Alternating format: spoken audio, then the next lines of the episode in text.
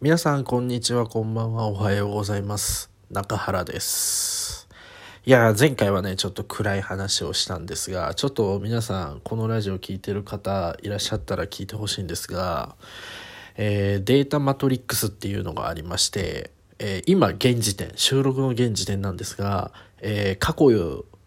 4回、誰も聞いてません。寂しいです。もしこのラジオを聞いてくださる方がいれば、振り返って聞いてくださるとありがたいです。以上、悲しい告知でした。ということで今回のお話ししていこうかなと思います。今回ですね、あのー日本大学芸術学部の学園祭に行った時のお話をしたいなと思います。自分ですね、あの、文化祭、学園祭行くのがですね、もう10年ぶり。もう、自分が高校生だった時の文化祭以来ですね。もう10年経ってしまいますと、もう過去のもので雰囲気もノリも全くわかんないんですよね。で、今回なぜその日本大学芸術学部の学園祭、エコダにあるんですけど、東京の、に行ったかというと、あのー普段ですね、僕が聞いているラジオのパーソナリティの方が、その学、学園祭内の番組で1時間ラジオ番組生番組をやるということでそれが公開生放送っていうことがあったのでまあそれで観客としてちょっと見に行ったんですよね。でもちろん学園祭なのでそのラジオを作るスタッフさん音響さんディレクターさんでカメラも回してるんですよ。YouTube で生配信するっていうこともあって、そのカメラマンさん、カメラマンさんまで、あと、そのラジオって、そのパーソナリティの方一人でやるわけじゃなくて、アシスタントの方ついてやるんですけど、そのアシスタントの方まで、全員が日芸の学生さん。すごいな。で、もちろんその番組プログラム1時間あったんですけど、その番組プログラムを作成した担当のディレクターさんも学生の方なんですけど、この方が今回そのラジオパーソナリティの方がやってる番組の僕と同じラジオリスナーさんなんですよ。で、その人が担当ディレクターという、すごい、自分がね、そういうキャスティングだったりとか企画ができる立場になった時に、ぜひ、自分が聞いてるラジオのあの人に出てほしいっていうことで、呼んだっていう、そう、すごい胸熱な演出っていうことで、すごいなーって、すごいなーほんとすごいっていう言葉しか出てこないんですけど、すごいっていう言葉は形容詞なんで、すごい何々って言わないといけないんですけど、もうなんかもう本当に語彙がなくて、すごいで終わっちゃうんですけど、本当すごくて。で、実際番組の内容っていうのが、もうフリートークあり、そのもうなんていうのかね、そのパーソナリティの方芸人さんなのでネタの披露を。で学園祭内に出向いて中継のロケしたりまた事前に募集していったメッセージの回答などしてもう本当にギュッとラもう普段ラジオ2時間とか3時間やってる内容をギュッと1時間にまとめたようでその人がもうフルにもう活躍できる場を作る。もう本当に愛がすごかった内容でした。で、番組の放送が終わって学生メンバーさんが集まって撤収だったりとか次の準備が入っていく状況でもう本当にすごいなと思ってななんか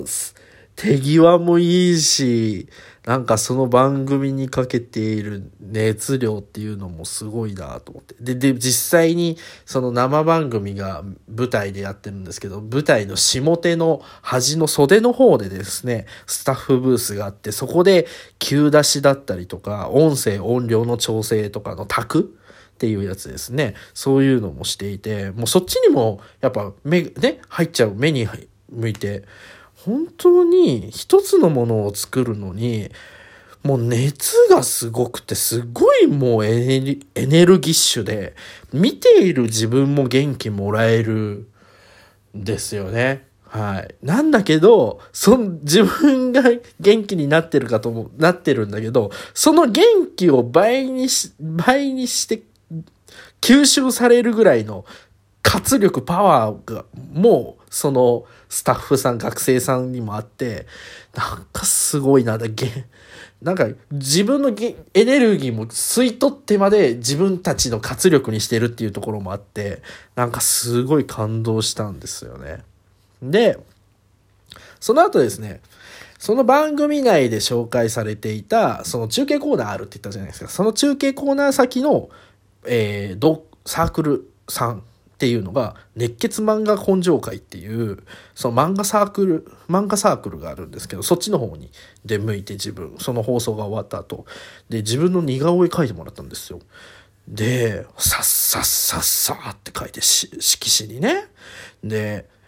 水性のペンで、その、影だったりとか、色の濃淡とかつけて表して書いてくださってて、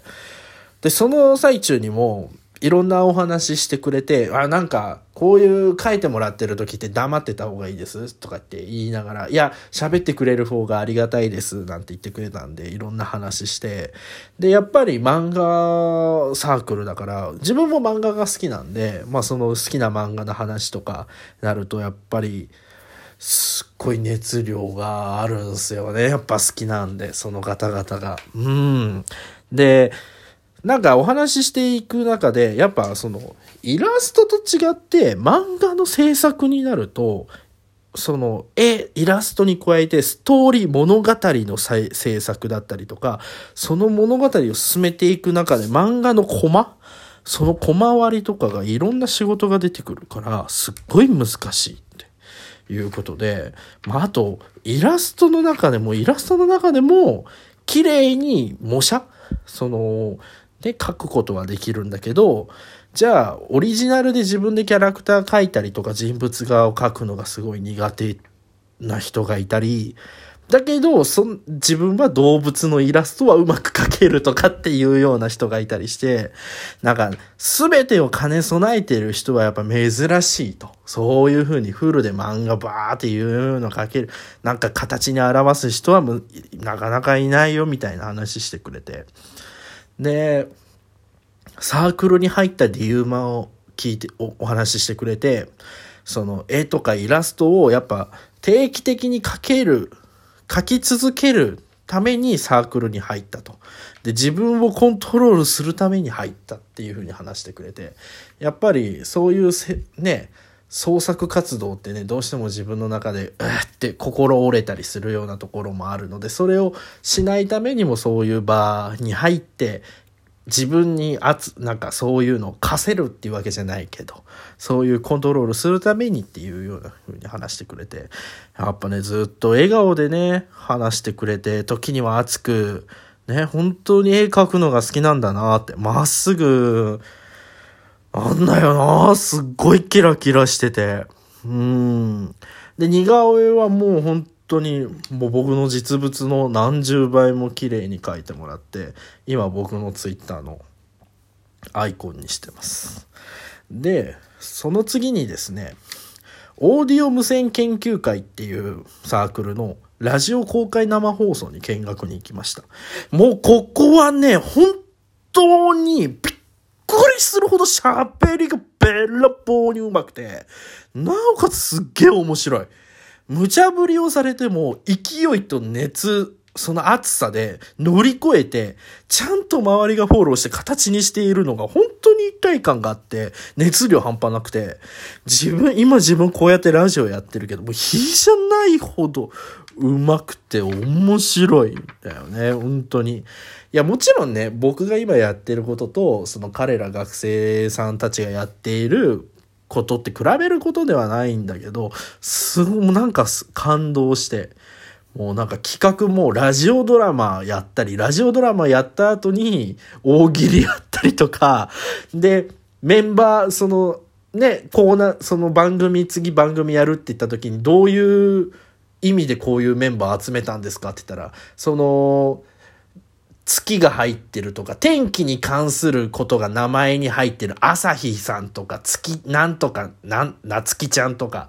っていう自分の名前が空とかって空にまつわる名前の人たちがいるからその天気を司る神様を集めて番組やってみましたとかってそういうアイデアもすごい面白くて。でお悩み相談やるけど EDM の音楽に合わせてサビ前でボンっていってそのボンっていった回答が面白ければその後のサビに乗ってみんなで踊り出すみたいなすごい本当に面白くて。いや本当にね感動したんだよね。で今回のその学祭で立ち寄った3つのところ最初の番組また似顔絵描いてくれた漫画サークルまたオーディオ研究会のラジオこの3つのね、えー、サークルさんだったりとかそういう企画をやってる方の共通点っていうのはもう情熱と度胸がいかにも大切かっていうことが分かりました。もう自分はこうしたい、作りたい、表したいという、こういう情熱に対してそこに勢いが混ざると度胸に変わるんだなって。その、度胸が確立して自信になるのかなって、すっごい勉強になりました。僕もね、本当に今回その学園祭のエネルギーっていうのがずっと余韻が続いてて、もう少し、なんていうのかな、自分がやりたいことっていうことに対して、もう年齢だったりとかお金とか、すごい現実的なことを考えることの方が多いんですけど、それは一旦置いといて、まっすぐ本当にそのやりたいことに対して向き合いたいなって、すごい考えさせられた。一日、半日ですね、半日でした。また来年行く機会があったら行きたいなって思える素敵な場所でした。本当にすごかったな。